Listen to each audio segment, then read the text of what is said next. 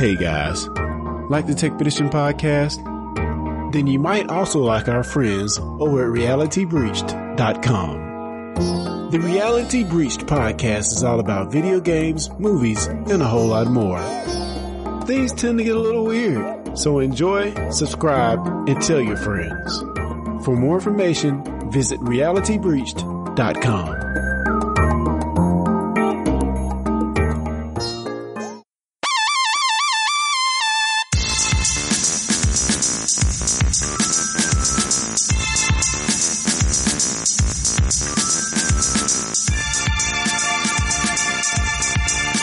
Hello, and welcome to the Tech Petition Podcast. I'm Kerry Brown, and I have my good friend slash brother slash associate slash brother in arms slash real so brother. Many titles. Clarence with me. Hey. How's it going, man? Oh, it's going good, man. Good to be on again. And I'm just, I don't want to bury the lead here. Can we just talk about the elephant in the room? You're probably like, what is this dude talking about? So, Alfonso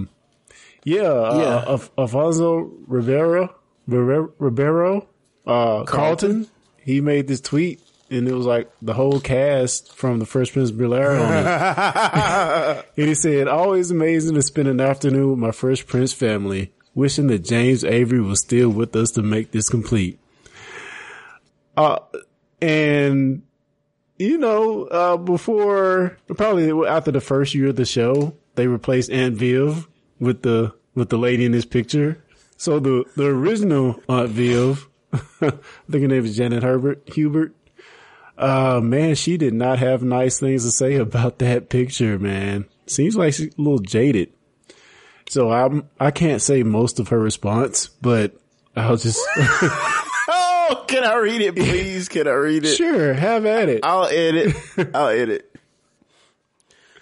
All right. This is from Facebook name Blacktress Janet Hubert. I know the media, beep, Alfonso Ribeiro has posted his so-called reunion photo. Folks keep telling me about it. He was always the beep white for Will. There will never be a true union of the Fresh Prince. I have no interest in seeing any of these people on that kind of level. I'm not offended in the least by this photo. It was an event for Karen's charity. Karen Parsons, Hillary, I'm assuming. It does, however, prompt me to take some meetings in Hollywood to pitch my memoir, Perfection is Not a Sitcom, Mom. Wow. Emphasis because of all caps. And tell the behind-the-scenes stories before I leave this earth.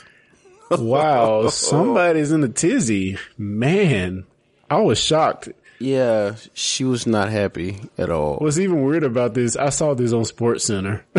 You saw it on, oh they, man, they even got Jeffrey on there. I know she's mad. She's hot. It's like they even got Jeffrey and they didn't put me on there. The only thing that could have made it worse if Jazzy Jeff was on there too. But yeah, that is pretty bad. Oh man, they even got G on there. That's so messed up. Oh man, yeah. Just a little thing that happened this week that I found absolutely hilarious, and I died laughing when I heard the response. Will's like 50 years old, man. He still looks like he's 30. He's not 50, is he? He's up there. I believe he is 50. Man, he's old, man. That's crazy. That's crazy. He's older than Uncle Phil was on the show. Okay, I take that back. He's 48 years old. He's almost 50. Wow, but still, man, Will Smith is 48 years old. Can you believe that? He's a vampire like Keanu Reeves, man. He doesn't look 50 years or 48. He doesn't look that old. How is Keanu Reeves, do you know? I don't know, but let's see. I'll ask Google real quick. We have time. Yeah. How old is Keanu Reeves, Siri? He's 52. Wow. Yeah, he doesn't age. The dude doesn't age, man. It's that magic Hollywood juice. That's what's going on. But alas, I don't mean to derail the discussion. Well, we're here to talk a little news today. Yeah, various news. But yeah, that was I forgot about that. I'm glad you brought it up. That was a good one. So yeah, you want to take the first one? Yeah, so the beloved Mad Catz has filed for bankruptcy. and appears to be shutting down. You know, back in the day, if you wanted a second controller for your system, it was probably going to be a Mad Catz controller, because they were like half the price of the system controllers that came out. So yeah, I mean, I remember having, I think, third party Mad Catz, Nintendo 64, especially, Xbox and Xbox 360 controllers. So even I think that Saturn controller, extra Saturn controller that I still have, I think that's a Mad Catz controller. Yeah, man, it's just crazy though, man, cause those guys were like a staple of the console generation and of all the console generations. And it's like now, I think people lean more toward getting the branded controllers now for some reason. I don't know why. Yeah. Maybe because we have more disposable cash. I don't know. But I know when I was young, if you were going to get a second controller, it wasn't going to be that branded controller. Yeah, it was too much. Yeah, definitely. And it's just so funny because, like, I remember for a while Mad Catz was, you know, it was a cheap, like, not so good quality alternative. Yeah. Like you said, you just need a controller, you grab one. But around the time Street Fighter 4 came out, and around the time, I guess Street Fighter 4 came out before Rock Band or somewhere in there, yeah, they started doing these fight sticks. And I mean, they were like putting some serious money into these fight sticks, because they ended up becoming like the best fight sticks like around, really. And they went from being just like a cheapo brand with the fight stick community and with the plastic instrument community, like their Rock Band stuff was really, really high quality as well. Agreed. I mean, they started to get some serious cachet and respect, and you know, they started becoming not just known as like a cheap peripheral maker. I mean, they were making some high quality stuff. And I think where they went wrong, and we talked about this a lot on the version 1, season 1, whatever you want to call it, of the Tech Petition podcast, and I was always like the old crotchety cranky geek. This Rock Band thing is not gonna last. It's, you know, one day it's just gonna flop. I don't know. I used to always say that. I don't know if you remember, but like they put all their eggs into the basket with Rock Band 4. So like they, I think they even co-published it. Rock Band 4 was a gargantuan, massive flop. Yeah, man. And that pretty much is what killed Mad Catz, was the flop of Rock Band 4, because they put all their eggs in one basket and the basket broke, I guess. Yeah, I mean, it's so funny because those peripherals were like, the instruments were the big thing, and it just felt unsustainable for somebody to have all that crap in their house. And I mean, like you said, you knew it was eventually going to go the way of the dodo. But they got greedy though, man. Like they got too greedy. It's like you can't release $140, $150 instrument, whatever, with each of your game releases every couple of years. Nobody's going to buy that every year, you know, and and just to end this conversation, do you want to know how much I bought Rock Band 3, 4 at the time with all the instruments?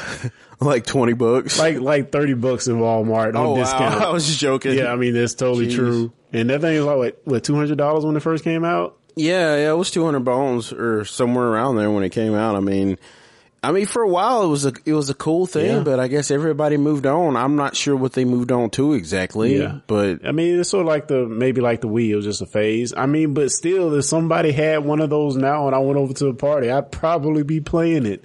It's just like when me and you around Christmas break, we were playing Wii Sports. Yeah, we had so much fun, man. So much fun. Yeah, one of our nephews got a Wii or something for Christmas, and we spent like I don't know how many hours playing the Wii that well into the night. Yeah, it was pretty crazy.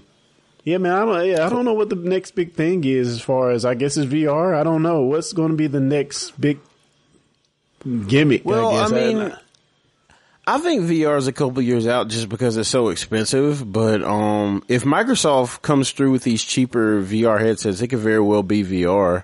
I think It's funny because Samsung is stabbing Oculus in the back because even they announced that they're coming out with their own consumer-grade VR headset for the home. Oh, really? I didn't know that. So I don't know how that's going to affect their Oculus VR or Gear VR relationship, but that should be interesting. Well, I know the newest Gear VR came out with a controller for the S8. I guess they released another version of the Gear, but it has a controller. Yeah. Or not a controller, really, but a little hand gesturing thing. Kind of like the new Android thing? Yeah, yeah. Daydream? Just like that, to be honest. Cool. All right. Well, moving on. One of my favorite games is near and dear to my heart. We kind of talked about this on the last podcast. We had the old teaser image from Destiny, and then I guess this week, past week, they just decided to blow their load because, I mean, they've been like...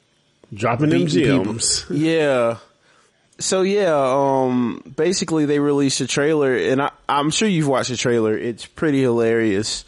I kind of hinted on this because I was like, the last city is burning. Like, what happened? In this new trailer, we find out that the Cabal have pretty much invaded the last city, which is the last stronghold of humanity. And we have two rousing speeches, one from Zavala, the Titan Vanguard, and one from Cade Six, who's the Hunter Vanguard, and they're pretty juxtaposed. Yeah, I wonder did they get their inspiration from that car commercial, that insurance commercial where the girl's getting a new car. It might not have been an insurance commercial. I think it was a car commercial. Like a girl's getting a new car, and then the other dude just wrecked their car, and they're basically saying the same thing. Except one's excited and one's like feeling down.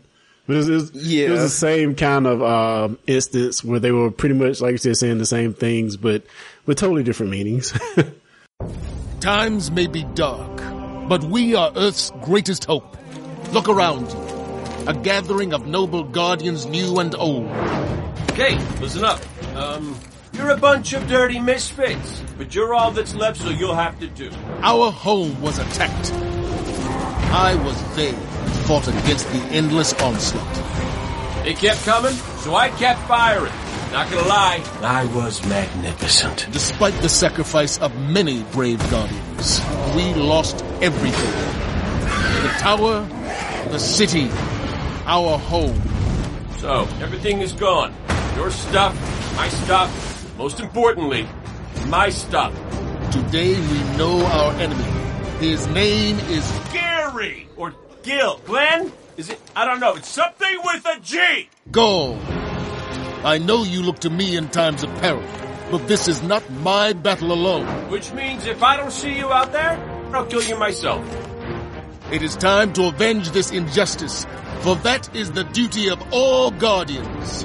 Worst case scenario, you die. But who knows? Maybe you won't. So I ask you, who will stand with me? Yeah! Oh, really, guys? That was inspiring. Also, there will be a ton of loot! It was pretty funny. Like, I laughed the entire time, and like, Nathan Fillion, he's like a master. He's a man. Yeah. I mean, I don't know if there's anything else you can say about him. I mean, I love him in these games. He's perfect. Yeah, very much needed. Kind of, I heard somebody else say this. The game is taking itself a lot less seriously than it did before, which it is turning out to be a good thing because it adds a bit of character to the game. And yeah, I mean, that trailer got me excited to play it, and I fell off Destiny a while back. So yeah, I mean, it's a lot to get excited about. And I mean, the trailer was awesome. And then, you know, we find out that Destiny 2 is in fact coming to PC, and like that's just like the mother load right there. October was it? Yeah. Well, September 8th. Okay, yeah. Man, I mean there's still some questions with as far as like how are they gonna handle multiplayer? Is there going to be, you know, crossplay? I'm hoping that they're able to get some kind of crossplay going, whether it's Xbox, PC, PS4, Xbox, like something. I'm hoping that they do something to have some cross interaction, because this game's just begging for it. Yeah, I think it certainly can work in most cases, but like the PvP multiplayer may be a little hard. But any of the stuff where you're going on grouping up and going on missions and doing raids, I think it's more than okay too. And I think Gears has done a bit of this already. You know, people that don't have controllers that are using keyboard, you know, you can still group them in together and have fun. Yeah, I'm not so much even worried about the PvP. I'm just hoping, like you said, for PvE, like the raids and the single player campaign and, you know, missions. Like if you can just do that, I think it'll be it's just awesome. I mean, you should never be there should never be a case where you don't have someone to play. And if they could be the first one to really bridge this gap and allow cross-platform play, you know, from Xbox to PlayStation, that would be freaking awesome. That would be a huge win for them. And like, to me, it's not that big of a stretch because it's happened before. There's been an online multiplayer game where PlayStation, Xbox, and PC players could all play together on the same servers. Final Fantasy 11. I don't know if you remember that, but yeah, PS2, PS3, Xbox 360. There was actually an Xbox 360 version of Final Fantasy 11, and PC could all play together. Microsoft was really, really adamant about getting Japanese developers on that 360, and they made some concessions. But when the X1 came around, Square Enix wanted to do the same thing, and Microsoft was like, no. But now that they're more open, I mean, they'll probably be able to get some more of that kind of stuff going, I hope. Satchamania, we're going to do this. Oh, yeah. Yeah, what do you think about the whole loot thing? They kind of explained it away from that last event, why people are going to be starting over. Do you like that being like a canon reason of why you have to start over? I like how they kind of made light of it. Like, yeah, you knew we were going to do this anyway, but you know, like I enjoyed it. I think they just kind of had some fun with it, you know? Yeah. But I mean, at least there's a reason as opposed to just, you know, starting anew. From what I understand, you will be able to transfer, you will be able to transfer your, your visual, your cosmetic, I guess is the best word, your cosmetic character. You'll be able to transfer that to Destiny 2, but you won't get any of your loot because, like Cade 6 said, the Cabal destroyed it all. But we're going to get more.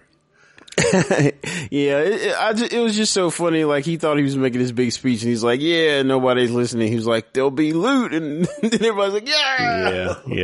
I mean, very much what normal humans are saying. What's in it for me? Yeah.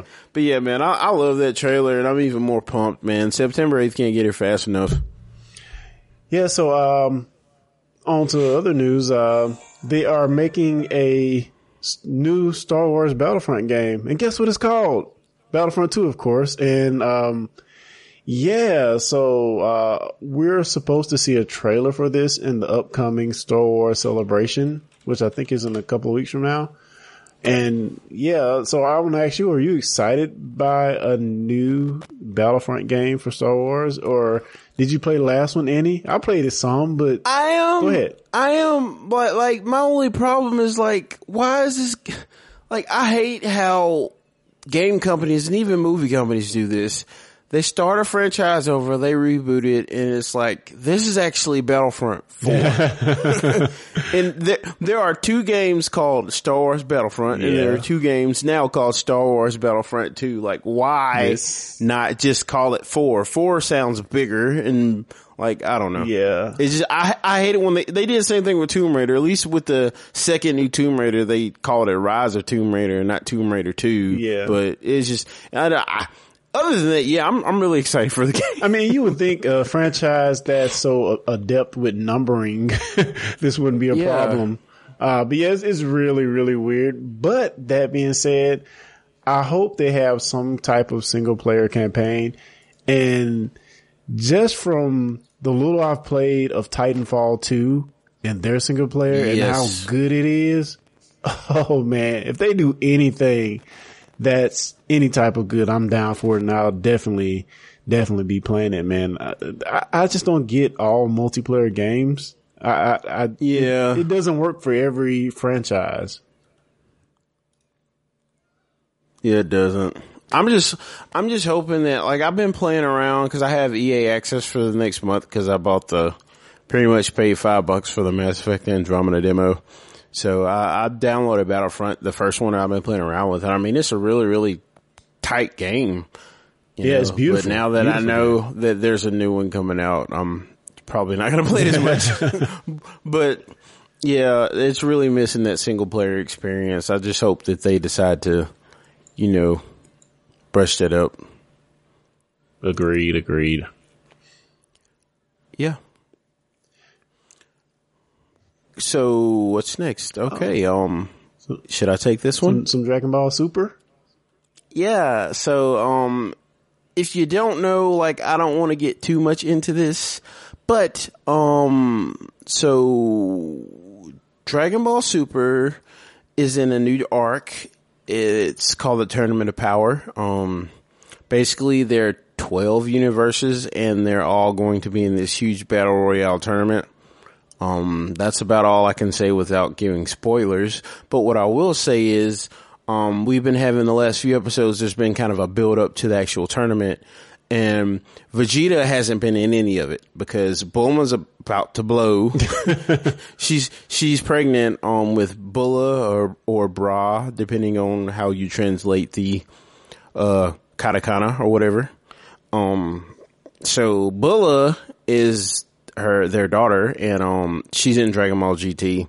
She wasn't really in the end of Z, I don't think. She might have been.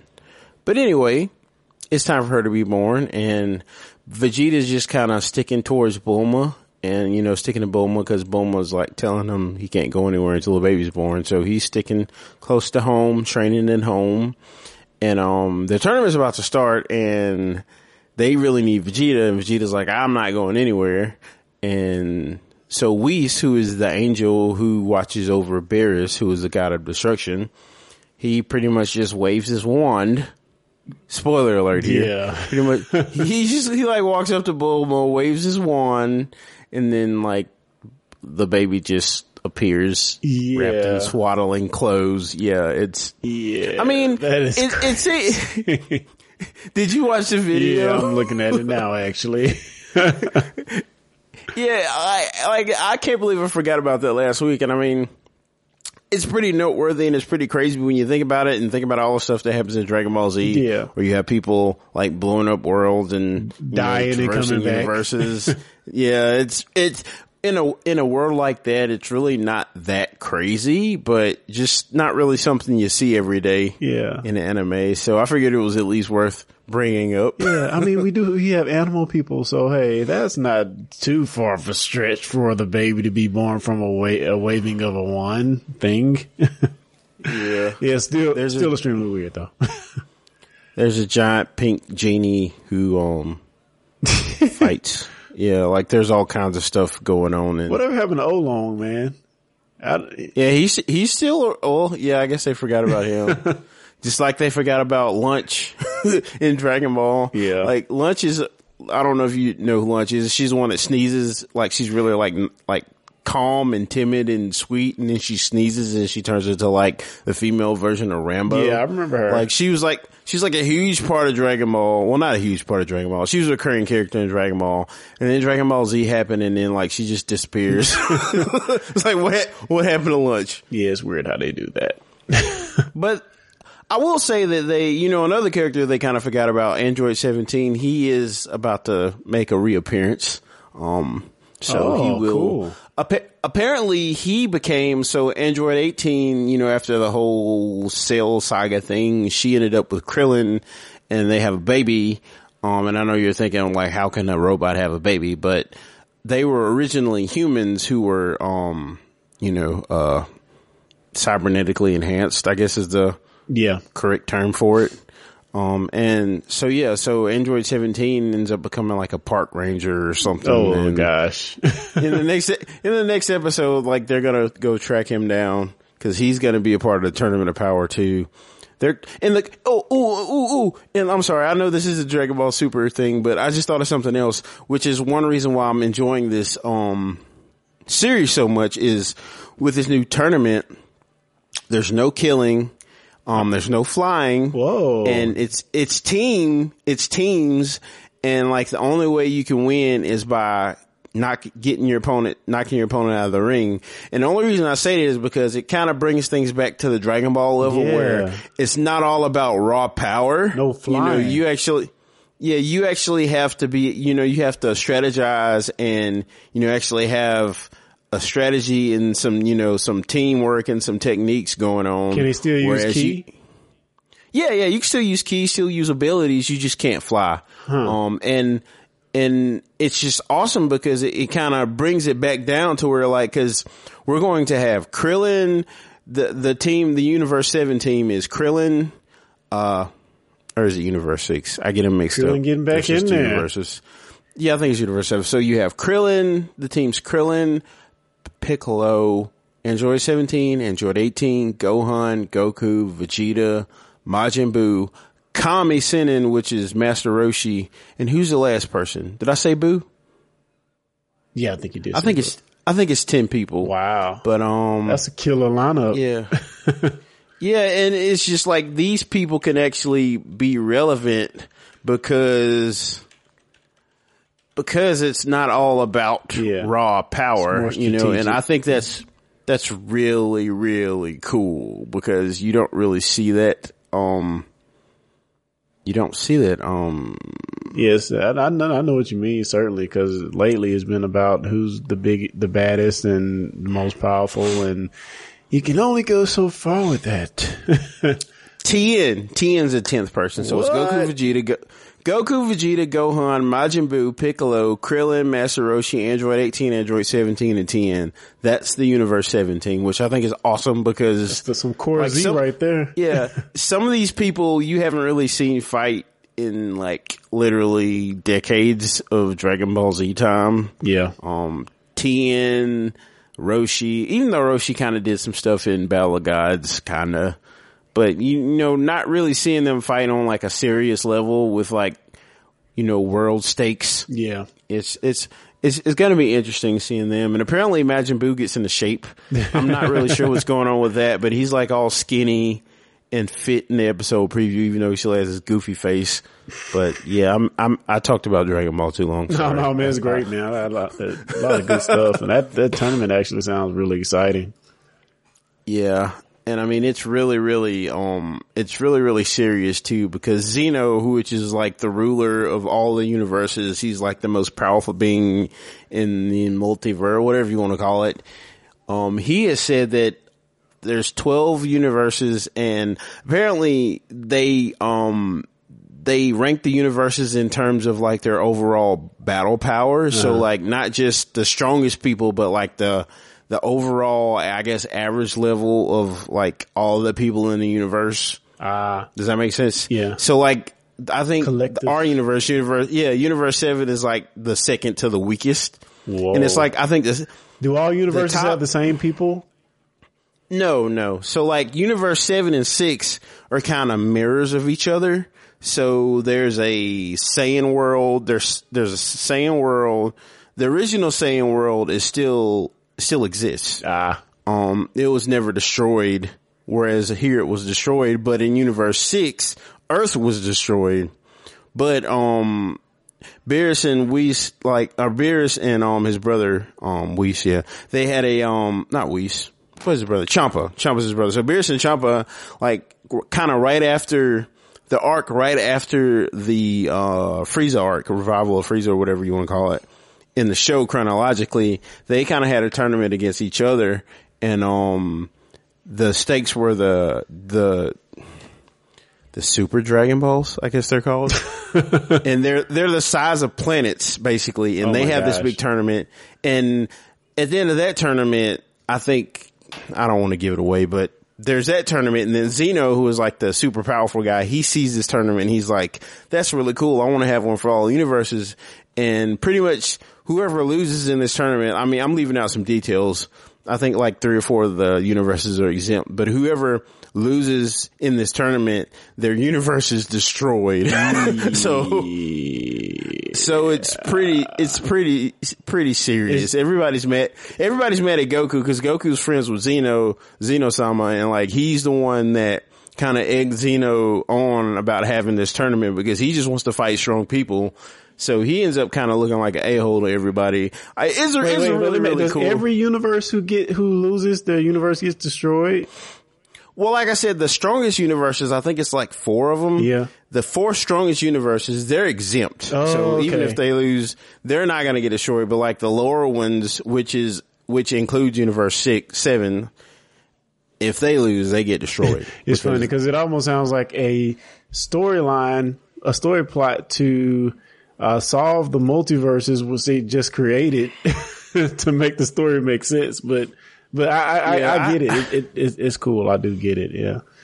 I mean, the story's kind of convoluted, but at the same time, like it's just cool to have actual legit like new Dragon Ball Z going on. Yeah. And like it's not just, you know, you get to a certain point in Dragon Ball Z when it's like nobody, you know, at the end Goku's like the strongest thing ever and it's like nobody's ever going to beat him, but you know we found out about all these universes because that's really, I mean I hate multiverses but that's the only direction they could go because they're just too strong. You know, but I think Goku needs a Rick moment. Walking Dead reference. Oh man. Dragon Ball needs a Negan. Zeno's like a goofy Negan, I guess. But yeah, I, as you can tell, I love this show, and I'm really excited about the upcoming saga. So we'll see what happens. So, man, there's been another Spider-Man trailer. Spider-Man: Homecoming trailer number 2 is out, and yeah, so we got a few new things in this trailer that we didn't see before. Apparently, Tony Stark is playing role model / daddy in here. And it's Mr. Miyagi. Yeah. And halfway through the trailer, we see where he's chastising Peter Parker and takes his suit. Which I thought was hilarious. Without my suit. If you're nothing without the suit, you don't deserve it. Which it was coming from Tony Stark, which is supposedly the most bad boy out of all of them. And he's turned over a new leaf. I don't know. Yeah, I mean, I guess he just didn't want the kid to get hurt. Yeah, true, true. But I mean, I feel like they gave too much away in this trailer. Possibly. But I'm still excited about seeing this movie. Yeah. I hate when they give so much away in the trailer, man. I hate it. Yeah. And he also kind of tells them that, there's other heroes here to take care of this stuff and you don't need to. It kind of tries to sideline them, which I think is really weird. So I don't know. And you can tell just from this movie and, the fact that, dude, I have a feeling it's going to happen though. Cause, Infinity War comes out next year, right? Yeah, I believe so. Yeah. So like, they're priming everything for Infinity War. Like, I have a feeling this Venom movie is going to come out like maybe a year or two after the Infinity War is over. And I just have a feeling they're going to link it all together because, you know, they're meeting the Avengers are meeting the Guardians of the Galaxy in Infinity War, right? So like, I have a feeling that they're going to try to do the actual symbiote thing that I was talking about in the last podcast. I hope they do it. Yeah. I think it'll be awesome. I thought the Venom movie was supposedly not connected to anything else. It was standalone. Oh, it's not connected? Yeah, that's what I read. So that, I don't know. I could be wrong on that. I think that would be the biggest mistake Sony could make if they do this movie and it's awesome with Marvel and then they go, oh God, I hope they don't do that. I mean, look at the brilliance of Deadpool. Although it was a standalone movie, it like referenced other X-Men stuff and he went to the mansion. Yeah. X-Men was all up in there. So, I mean, yeah, I don't think the Venom movie needs to be standalone, but I don't know. We'll see. But I am still excited about Spider-Man: Homecoming. I think it's going to be awesome. And when does it come out? May? June. June. Well, June 7th can't get here soon enough. July 7th can't get here soon enough. 7/7/17. How could I forget that? Cool beans, but I can't wait for it, man. Yeah. Daddy Stark. Speaking of rich guys who create technology, and we were talking about Oculus earlier. Oh, yeah. Palmer Lucky is out. Wow. Yeah. This dude hasn't had the best previous 365 days. Let's just be honest. He got in a big flack about being pro-Trump. And I mean, I'm not here to make things political. You voted for who you voted for. I don't care. But he just kind of went out of his way to like be anti-Hillary, pro-Trump, and that, you know, technology people are normally liberal. Yeah. And it just wasn't a good look for him. And then you have the whole thing with ZeniMax where he had to pay $500 million. Well, he had to pay $50 million, and then ZeniMax had to pay $500 million, or Facebook had to pay $500 million to ZeniMax. The company's only worth what, $2 billion? Yeah. So that was 25% of the net worth of the company they had to pay to ZeniMax. And yeah, it's been a hard year, man. I think he's kind of to the point to where he's like, this isn't fun anymore. And if I was a millionaire, I wouldn't want to be stressed out every day like that. If it's not fun anymore, move on. Yeah. So I guess we don't know for sure, but I've heard a few different views on this. Like, well, one of the main ones I've heard is that maybe his contract with Facebook would have been over after a year. You know, maybe once they bought him. Yeah, they bought him and they said, we'll bring you in for a year. And then after that, if we want to keep you or if you want to stay on, you know, we can work on that. But maybe it's the case where his contract was just up and they decided not to keep him because of all this flack that he's been going through. That makes sense. I didn't think about that. Yeah. That's a good point. Yeah. And as far as the political things, I don't think the fact that he was against Hillary was the big part. I think it was kind of the distasteful things that went along with his protest against her that made it bad. So yeah, man, I just, you know, maybe this will give him an opportunity to go off and work on something cool, you know, or do something new. It's been rough for him. And it's hard to say it's been rough on him. He's like a multimillionaire. So hey, you know, first world problems. Yeah, exactly. First world problems. Yeah. I wish him the best, though, you know. I think he'll... Oh, yeah, like, did we talk about, like, how he had the best before... He had, like, the huge... Before Oculus and all that, he had, like, the hugest collection of, like, head-mounted devices in, like, the world. Really? Yeah, like, that's kind of how he had, like, this huge collection of HMDs, and he was like, I want to try to make one, and, like, that's kind of how he got started. That is crazy. But, yeah, I don't think we've seen the last of Palmer Lucky. Yeah, man. That's such a weird name. Nerd with ambition.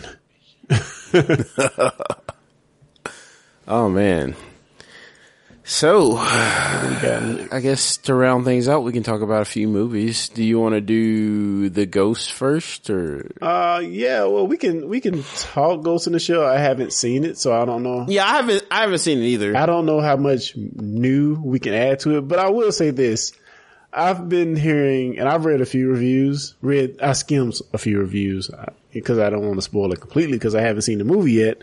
And that's funny to say since the real movie came out like 20 years ago, but still, yeah, it's hard for me to hear people say that this movie is bleak and lacks soul. I have not seen it, so I don't know, but to that, I always say, it's sort of like the whole George Lucas and Star Wars stuff. I have to say, go back and watch the original Ghost in the Shell. And you're going to tell me that had soul? I mean, I know people love it. Don't get me wrong. I'm not talking about all the shows and crap that came after it. I'm not talking about all that. I'm talking about the original Ghost in the Shell movie. I'm not talking about the manga because I haven't read the manga that came out before the movie. But the original Ghost in the Shell movie, in my humble opinion, did not have a lot of soul. It was, well, I mean, it's kind of like I was trying, like, I haven't seen the movie either, but it was kind of like I was trying to explain to you from, like, my reaction from the trailers. It's like, there's a whole, like, cerebral layer to Ghost in the Shell. And it's like the action and the robots and all that crap is just a backdrop for the discussion about, you know, what makes a human a human, you know, the whole high level discussion about humanity. And I felt like in the trailer that maybe they were going to go that route just from the casual conversation the guys were having, you know, in the opening scene. Yeah. But it, from what I've read also, it seems like it's like, that's just part of, you know, it's very much just an action movie with some stuff thrown in, and it just doesn't really have much. So at least that's what I got from what I read, is that they tried to turn this into an action movie, and Ghost in the Shell is not an action movie. It's just not. It has action in it, but it's more about a discussion about, you know, humanity, or commentary about humanity.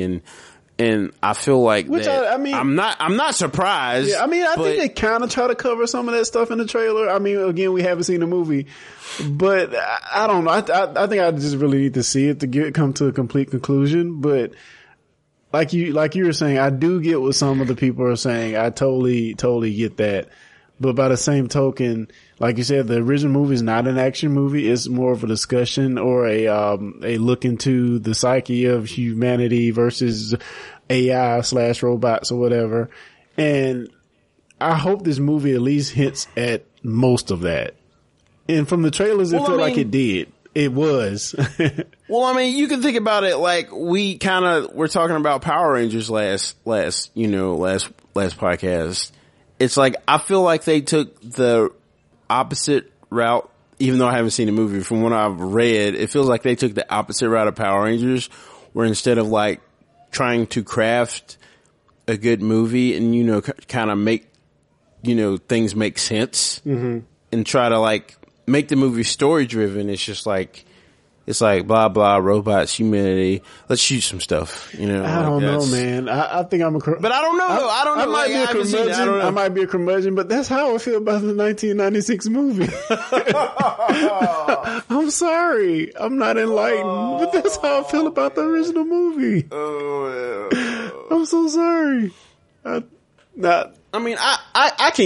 get that, I guess. But the other thing is, there's the whole whitewashing thing, which people are making a way bigger deal about that than I thought they would.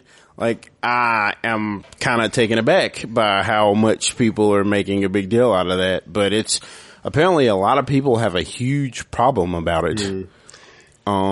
And I don't know, what else can I say about this? I can't say I'm surprised, just because it's an anime property, and, you know, generally these types of adaptations don't do well. Yeah. And it didn't do well. It looks like on a budget of 110 million, it brought in 19 million. In America, it brought in 19 million last weekend. But unfortunately, it was pitted against Disney's Beauty and the Beast, so it's kind of bad timing too. Well, I mean, maybe, but if you think about it, I don't really see Beauty and the Beast affecting the target demographic for this movie. Yeah, I guess that's true. Yeah. Unless somebody's like, dang, I got to take my kid to see Beauty and the Beast. Yeah. But well, even on a greater discussion, you have to think about what is the target demographic for this movie. You know, I have no idea, because the anime heads aren't going to watch it. I don't even want to watch it. I probably will watch it just so I can talk about it, but if I didn't have to discuss this movie on any level, I probably would have no interest in seeing it. Honestly. Really? Yeah, I mean, wow. It's A, like from the trailer I got A, it's either A, a retread, or B, it's just bland and uninteresting. Valid points. Well, I'm gonna give you an example. Dragon Ball Evolution. I'm the hugest Dragon Ball Z fan in the entire world. Well, that's an exaggeration, but you know what I'm saying. I loved me some Dragon Ball Z, and I had no interest in seeing that movie. Not to say that this is to Ghost in the Shell what Evolution was Dragon Ball Z, because it's not. It looks like they actually made an honest effort here. But what I'm trying to say is that, you know, it's one of those things where I'm just not compelled to go see this. Like I am, for example, Your Name, something original that we'll talk about later. Like I'm just not compelled to go see it. I want to see it, but it's not something I just gotta go see. Does that make sense? Yeah, I mean, it certainly does. I mean, I get that. You're an honest fan of the original property. And it's like, and that's the thing, is like, I'm an anime fan. Like, if I'm not dying to go see this, then who is? Like, that's my question. Well, I mean, let me take it back. Who was excited to go see the original Matrix? I think it's that same sort of, that's what they're trying to pull in, even though, like you said, the original property really isn't that, you know? So, like, I don't know, like, even with Matrix, wasn't it like word of mouth and like video where it shined? Like, I don't think it did that good in the theaters. It did. The DVD, it was the first big DVD, big seller for DVD. So, yeah, you're right on that. So maybe they're just ill focused on what this movie actually can be. I think I'm still glad it got made because me too. Cause I want to see properties that are 20 years old. Maybe not reinvented, but maybe reinvented. I don't want to see them die. By the same token, you don't want them bastardized. You don't want them just brought forward and made into something horrible. So it's definitely a happy medium that you have to come to with these properties once you bring them forward. Same thing with video games. You know, do you just bring a video game forward and update the graphics and don't do anything else and it still has the same broken mechanics? Or do you try to innovate on that and piss off all the old people who love the original? So I don't, and maybe the reviews that we see here are indicative of that bringing forward because they're sitting right at 50% if you kind of average out the user versus the reviewers. And so I'm true. It's always hard with old properties, and I think I can simplify it though. Like I have the winning formula here. Like this is my problem with most adaptations, not just of like anime, but so we had Power most Rangers things. Recently. Like it's the same thing that happens with video game adaptations. It's like instead of making a list and checking things off, like okay, we got the Major, we got Bato, we got Tachikomas, whatever. Instead of doing that, find out what makes this interesting. Hone in on the interesting, what draws people to, for example, Dragon Ball Z. What draws people to Dragon Ball Z? Is it Goku? Yeah, but in a way, it's not so much Goku as it is the universe and, the things that make Dragon Ball, like, the action, and you have the lightheartedness, the playfulness, you have the giant world. Like there's so many things you could hone in on besides Goku, Chi-Chi, Dragon Balls, and Piccolo. Yeah, let's just cover the basics. Instead of just checking some boxes, find out what makes this thing tick. And, it can even get to a point where you don't even use those characters. Definitely. Yeah. Like, just take the spirit and make something new. Like, because I don't want to sit and watch a live action version of a movie that's exactly the same as an animated movie that was made 20 years ago. Like, I don't want to do that. Yeah, I mean, I totally agree. Cause you look at things like the Alien movies, the Alien Covenant and stuff that's out, that came out last few years and the one that's coming out now. Those are definitely in the spirit of the old movie, but it's not treading over. It's actually a continuation. And I think you're probably right on that point where it either needs to be a continuation of what we had before in some sense. No, even set way in the future, or maybe in that same universe, but a different view of what went on in that universe. Because I think that's definitely how you should bring a property forward.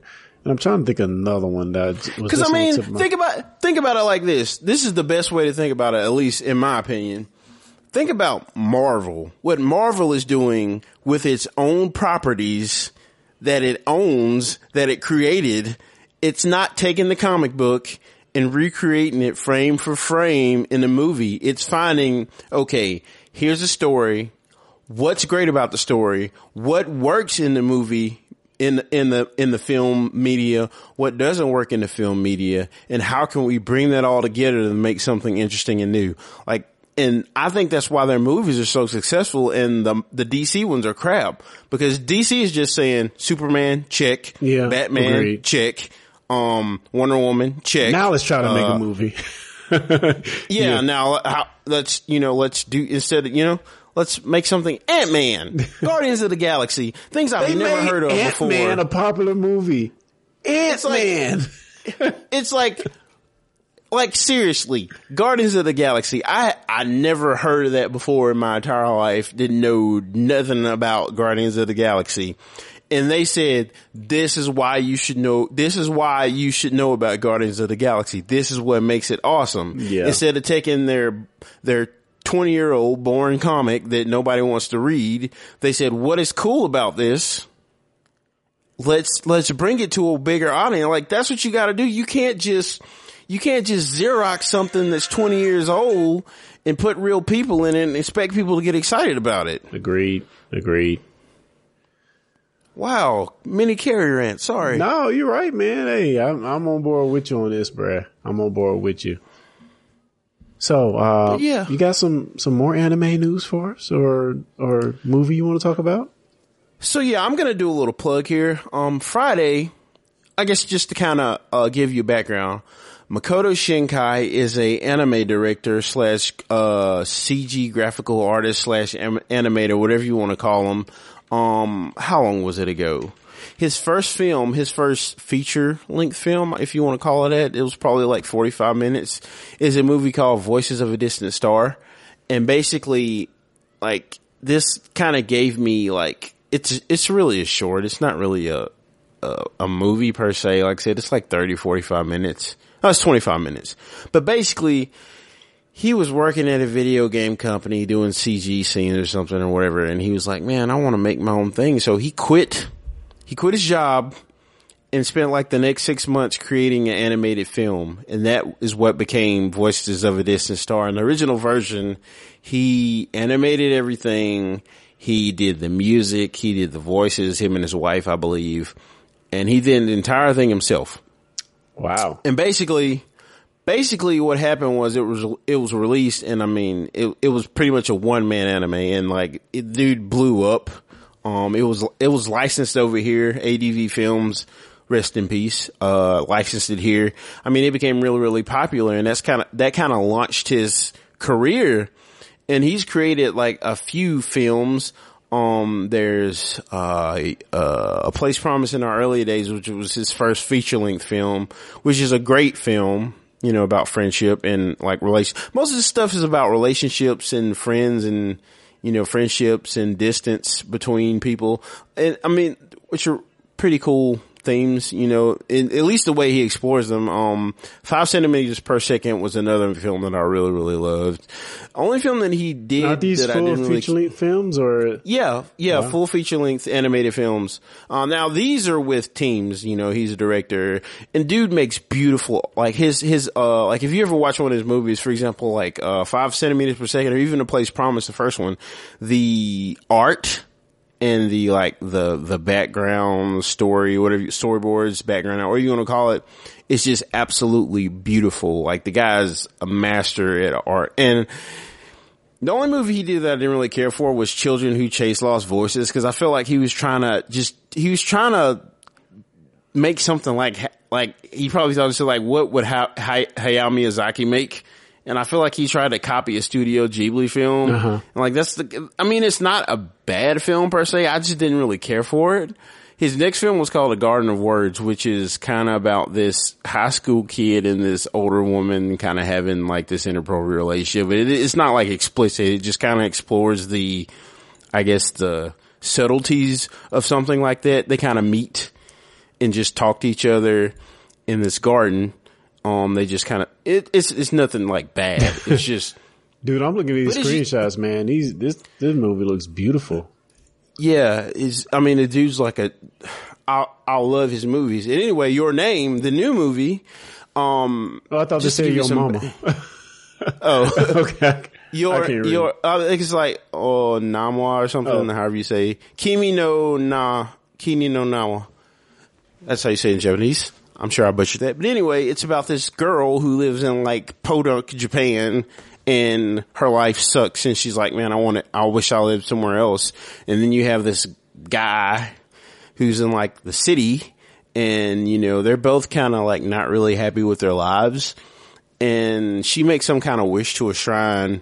And basically what happens is these kids end up dreaming, like when they dream, they end up swapping bodies pretty much. What? So she's the boy in Japan and he's the girl in the country.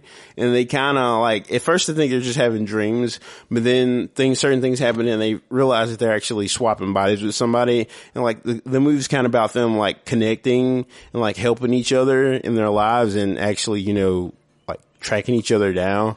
Like it's a really interesting theme that I've never really seen explored in a movie before, so I think that's really interesting. The other thing that's really interesting about this movie is that last year it was the #1 movie in Japan. Wow. So I think it's #4 all time in Japanese movie releases right now. So basically what that means is there are 3 movies that have sold more tickets in Japan. Spirited Away, which is a Hayao Miyazaki film. And what are the other 2? Let me look real quick. So Spirited Away, which if you imagine that movie was even huge here in America. So that should kind of tell you where it is. Where is the crap? Okay. So the Spirited Away, it's the #1 film in the country. And there's 3 films that sold better in Japan. And I'm trying to find them. Yeah, definitely. Go ahead. Second largest gross for a domestic film in Japan behind Spirited Away, and the 4th largest ever in Japan behind Titanic and Frozen. Wow. So, I mean, yeah, that's crazy. It blew up in Japan. It's grossed 23 billion yen, which is about $190 million. But when you consider that Japan's half the population of America and in an area that's smaller than the size of California, that's a lot of money. Yeah, it is. So are they going to bring this over here with American voice actors? Are going to be subtitled to maintain purity? Or I'm hoping it's subtitled. Oh, yeah. It premieres Friday here in America on the 7th. And I'm sure there are some Thursday showings. I was worried that it wasn't going to be that widespread, but when I looked it up a couple months ago, the closest place to where I live in Kansas City was Denver, which I was like, okay, so I'm not going to get to see it. But I looked today, and there's actually a couple theaters in the Kansas City metro that will be showing the film. I'm probably going to catch a pre-noon matinee either Friday or Saturday for like $5. So, I mean, I'm really excited about this movie. You know, check the listings. Cause there's a good chance, you know, I was surprised that you guys, you know, that, cause when I was living in Hattiesburg, you know, we didn't get like cool Japanese films. Cause like there's this film I really like called Sword of the Stranger, which came out about 10 years ago. And I really, really wanted to go see it. And I think one theater in Mississippi showed it. So, but you said you guys watched the Dragon Ball Z movie in Hattiesburg, right? The revival of Frieza or whatever. Yeah. Yeah, we did definitely. So, you know, there's a good chance that there'll be quite a few theaters showing this. So check your listings. I'm really excited about this just because of how, like, much success it's had. And I'm a fan of Makoto Shinkai. I'm a fan of him. So, definitely check it out. I really like all his other movies. So I think it's going to be great. And check the trailer too. There's some trailers so you can kind of see what you're getting into if you're interested. Cool. And that's Your Name. Yeah, Your Name. Cool, man. Yeah, I definitely would like to check that out. I don't know if it'll be coming anywhere near the SIP, but I'll check my local listings and we'll see. Actually, there's the Funimation page. We'll probably post it in the show notes. There's actually a search you can do. Like you can check to see if it's near your... Or you click buy tickets and then type in zip and then you can see if it's playing anywhere close. Cool. So man, anything else you want to talk about before we get out of here? I think we've kind of used our time. We're going to head on out. So, yeah, I'm sorry. Go ahead. No, I was going to say, is anything cool you've been working on you want to talk about real quick? Not particularly, just still trying to learn the programming stuff to do something cool with, what else have I done? Trying to get back in recording as well. I want to do a few things there. But other than that, you know, just getting ready to launch the subreddit and, you know, get some more cool stuff in, I guess. Cool, man. And I guess as for me, I encourage everybody to also, if you like this show, to also check out DiscussingWho.com, where we recently did a review of Marvel's Iron Fist on Netflix, and that starred our friend Andy Sims was on there with me and Kyle, so that was a lot of fun. So yeah, that's at DiscussingWho.com. Other than that, I really don't have anything else. Check us out on all our social medias. It's at TechPedition everywhere, or visit the website techpedition.com, and shoot us an email if you want to. That's at fans@techpedition.com. And I think that's all I got. So, care. Yeah. We'll see you guys hopefully in a week or two. Very, very quick. All right, guys. Take it easy. Very, very quick. Very, very quick. Very, very quick. Very, very quick.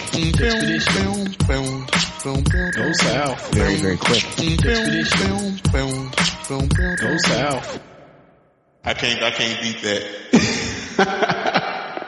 I just smells burnt and dusty. Hey guys, don't miss an episode of the TechPedition podcast. For more information, go to techpedition.com/subscribe. TechPedition.com